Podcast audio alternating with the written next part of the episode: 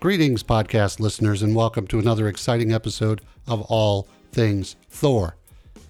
We're up to part three of Tom's journey into Imagineering, and he's going to continue with his story of how he became a Walt Disney Imagineer, the highs, the lows, and everything in between.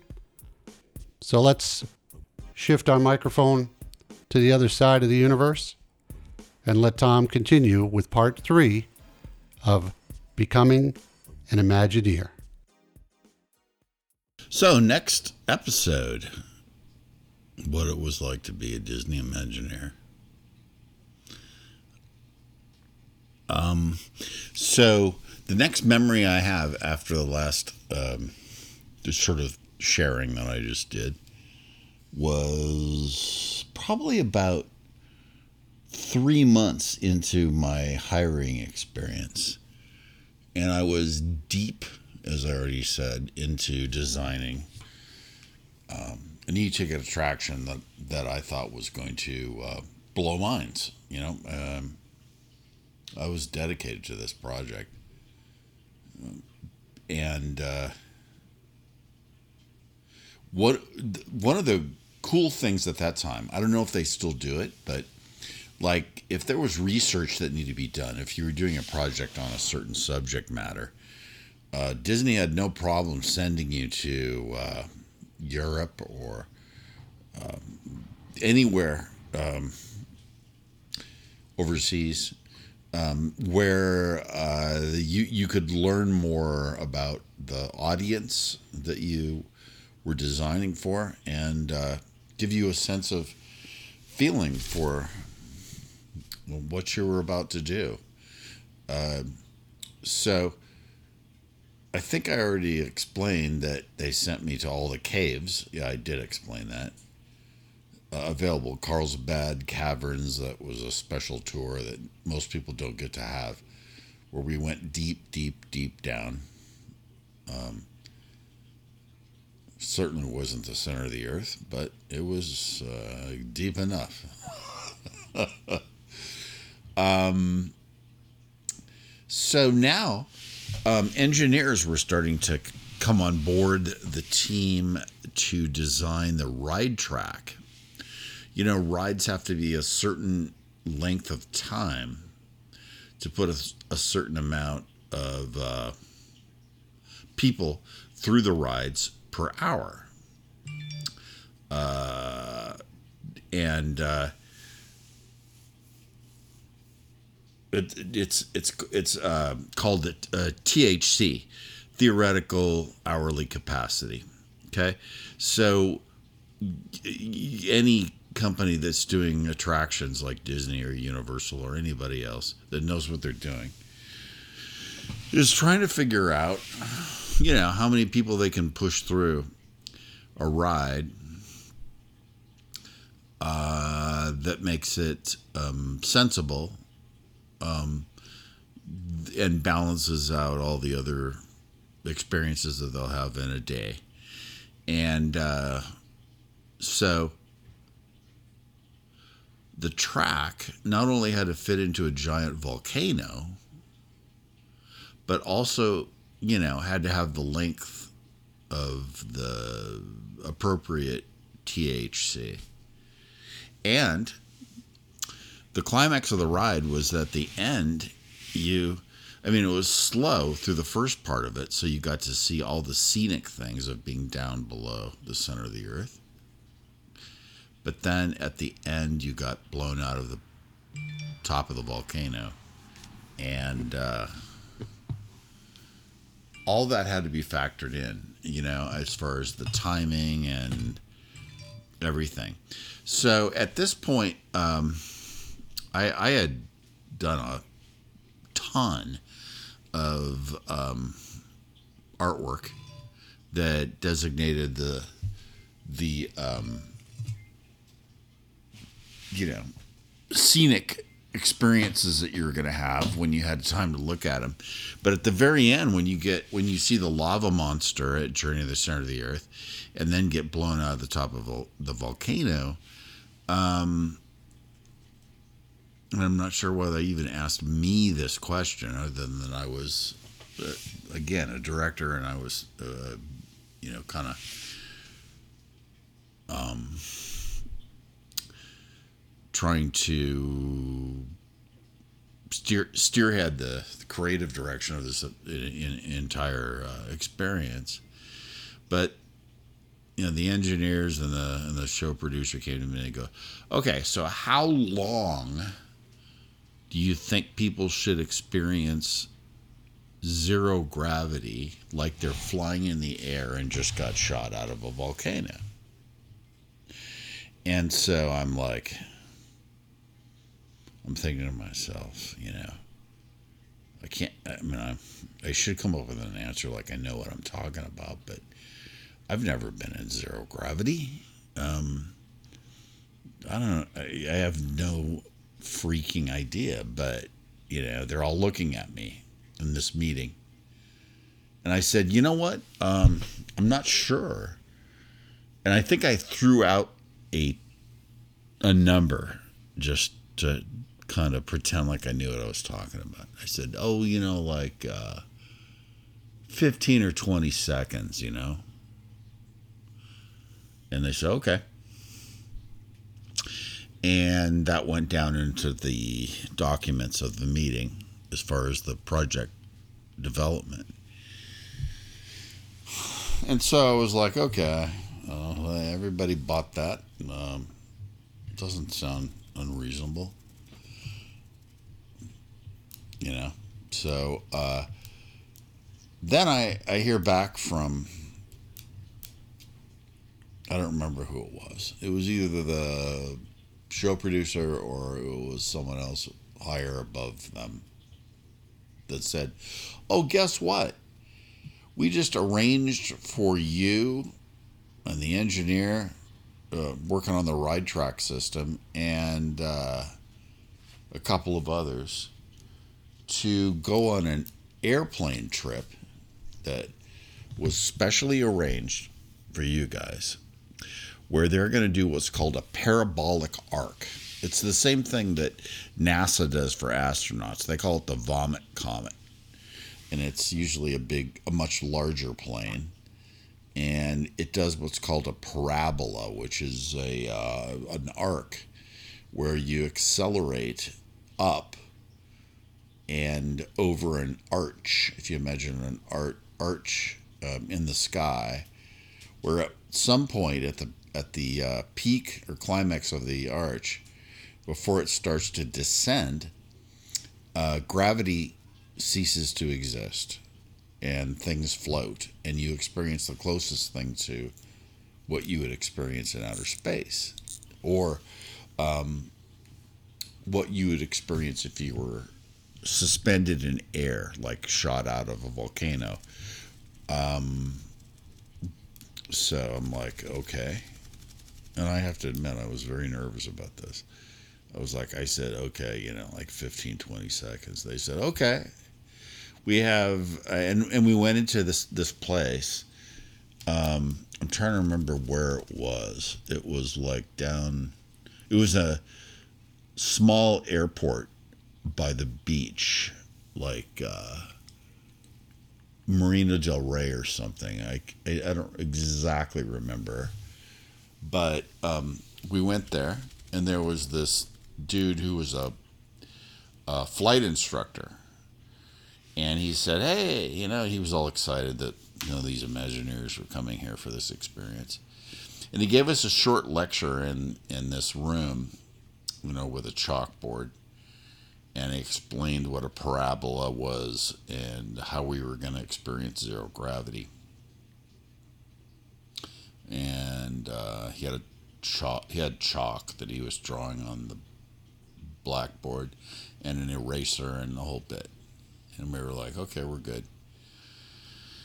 And uh, I was really nervous because, you know, one of the worst things in the world for me is to feel uh, motion sickness. I, I don't really feel it that much, but I have this like unexplainable phobia about it. So I was like, oh God, I'm going to go up in this thing that's known for making people puke, basically, just to justify what I just said so that everyone was like, yeah, 20 seconds is about right. Anyway, so um, we get into this little Cessna airplane. And as I recall, a couple of the seats in the back were removed. So it seated about, it was supposed to seat like six, but there was only four of us. There was a pilot, there was one of the guys was in the co pilot seat, and then me and another guy were in the back, you know, with this little space between us. This guy, you know, takes off of the little private airport and um, ascends. And it, initially, it was pretty damn cool. I mean, you're you get you a, a thousand feet, you know, and then I th- think I remember he got us up to about two and a half to three thousand feet, as I recall. So it's not like a commercial airline where they're up at thirty thousand feet, but we were up there high enough that you know things were way down there, and it was safe for him to do his maneuvers. So he goes, okay, and he hands me the chalkboard eraser that we had had in his little classroom. This guy, again, was a flight instructor. And he goes, I want you to hold this in the middle of the plane just so I can see it out of the corner of my eye.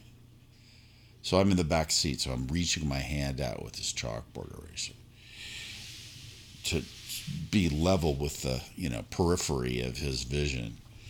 And he says, "I'm gonna I'm gonna fly what I think is a parabola. I'm going to fly an a, an arc where I'm going to accelerate and go over the top of this arc, and then we're going to drop down rapidly." So he says, but at the parabola, you're going to experience zero gravity. And he says, I don't have anything on here, uh, instrument panel wise, that tells me when I'm at zero G's. So if you don't mind, hold this eraser in your hand so I can see it. And when I see it start to float, I'll know we're at zero G's. And I'll, I'll do my best, you know, to hold that parabola as long as I can. I'm like, oh God. So uh, he proceeds to gun this uh, Cessna up into the sky. And uh, um, some of us were brave enough, even though we were unofficially told if we didn't want to wear a seatbelt, we could. And I thought, okay, I need to experience this full blast. So I unlatched my seatbelt.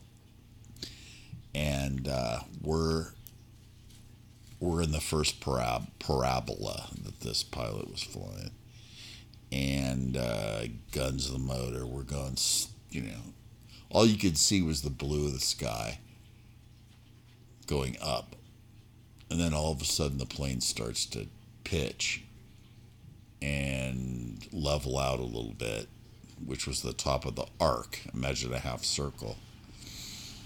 And uh, my eraser out of my hand flies out of my hand and doesn't float for very long. It floated for a second or two, but then it stuck to the ceiling of the airplane. and the first sensation I had at zero gravity was that it felt like all the blood in my body was racing to my head and the only other sensations I had ever had in my life that, you know, that were equivalent to this were if you've ever fallen or uh, anything like that, and for a split second, you feel that feeling where, uh, you know, you're like, oh crap, you know, I'm, I'm gonna eat it. I'm, I'm, I'm in the mid air here. I'm, my feet aren't on the ground. I'm not planted with gravity and um, but imagine that split second um, extended, and all these other sensations of the blood rushing to my head and everything. And of course, the eraser from the blackboard being stuck to the ceiling. So um, he was real calm about it, and he just kind of started to level out. And he goes, "Okay, we're gonna." I think that was a little bit sharp as far as the angle of the parabola. I'm gonna I'm gonna even this out a little bit, do a less um, severe arc, and see how long I can hold it. And um, so he proceeds to level out the plane. Then all of a sudden, dive the plane down. We're at 2,500 to 3,000 feet above. You know, what you could see down was the beach and uh, Marina Del Rey and all that kind of stuff. And like, oh, shit. And he dives the plane down, then all of a sudden pulls it up and proceeds to do a gentle parabolic arc, quote unquote.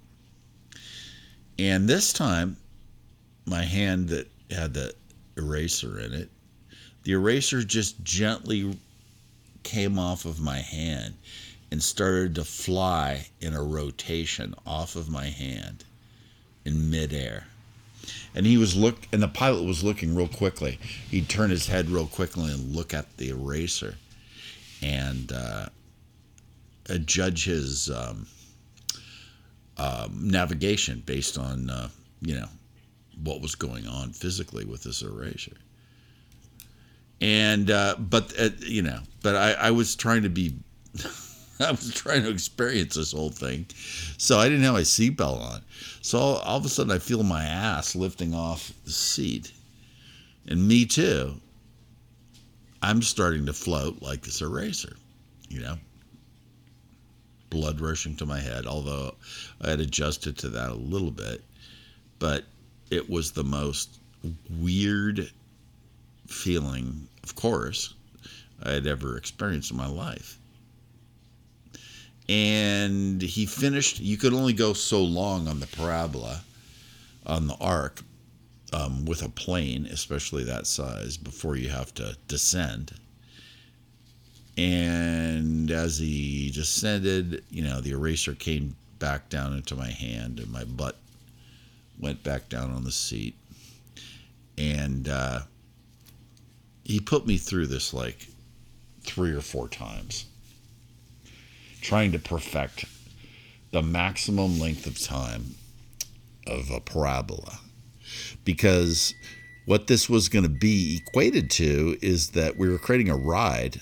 You know, imagine a roller coaster like ride, although this wasn't a roller coaster. But at the end, when you got shot out of the volcano, they were trying to figure out what angle to um, make the track so that people could feel um, zero gravity, you know, like they were shot out of the top of the volcano, and that there was no friction or any other, um, you know, it just felt like they were floating. So, um, anyway, um,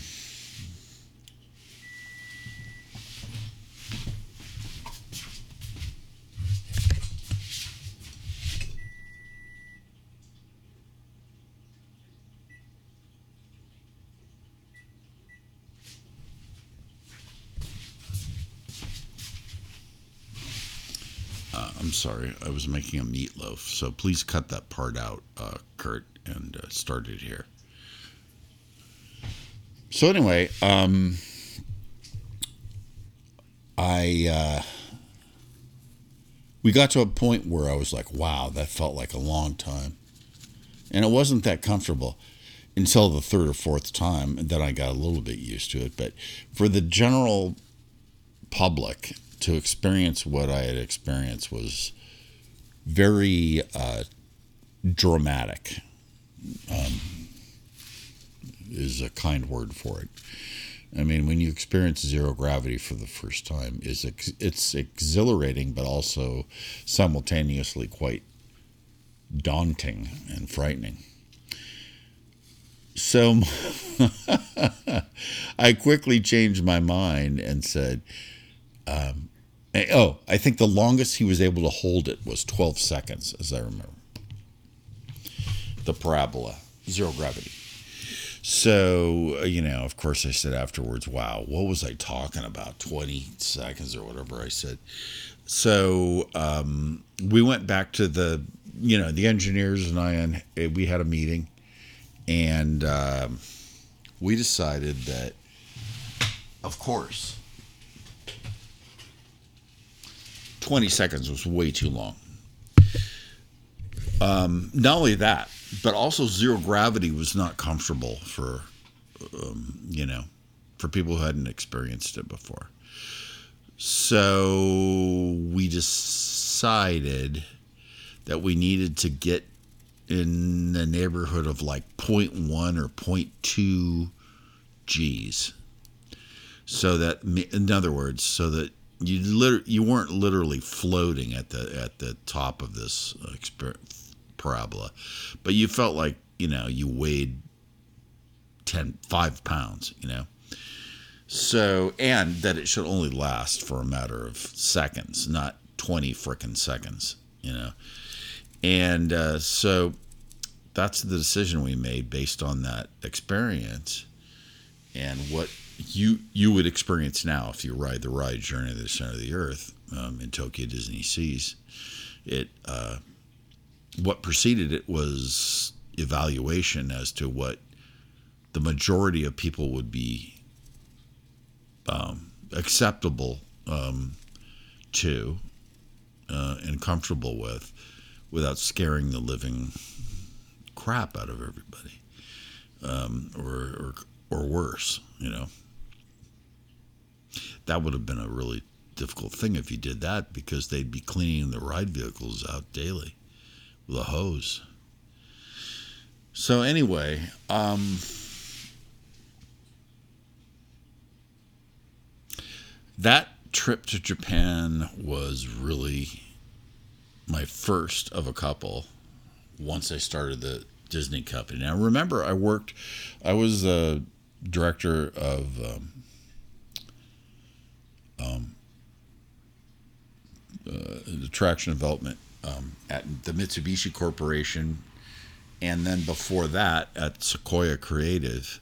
So, and in both those jobs, I went to Japan a number of times. So, J- being in Japan was not new to me, but um, being in Japan for Disney and um, seeing the site where this amazing theme park was going to go was indeed um, an exciting experience. So, uh, in the next episode, I'll tell you some of the shenanigans that went on on that trip. And this time I'm going to name a few names, just first names, because I developed some good friendships with fellow Imagineers. Only three others that went on this trip um, after this one I just explained. When we all went to Japan and uh, looked at the landfill where this whole theme park was going to go, and and just explored Japanese culture. And it was extremely fun.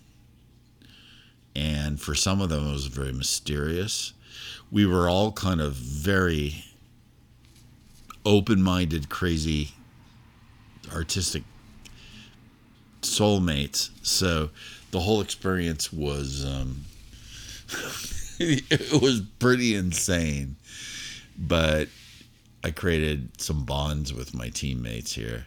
It was one of the main trips in the beginning of my uh, experiences with Imagineering that finally solidified you know, the fact that I was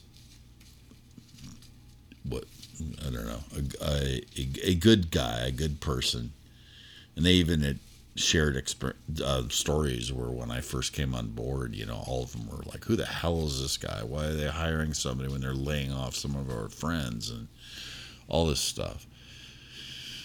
But luckily, I was blessed with the fact that they saw the spirit inside of me and uh, accepted me as a, a, you know a teammate and part of this amazing project that was about to happen.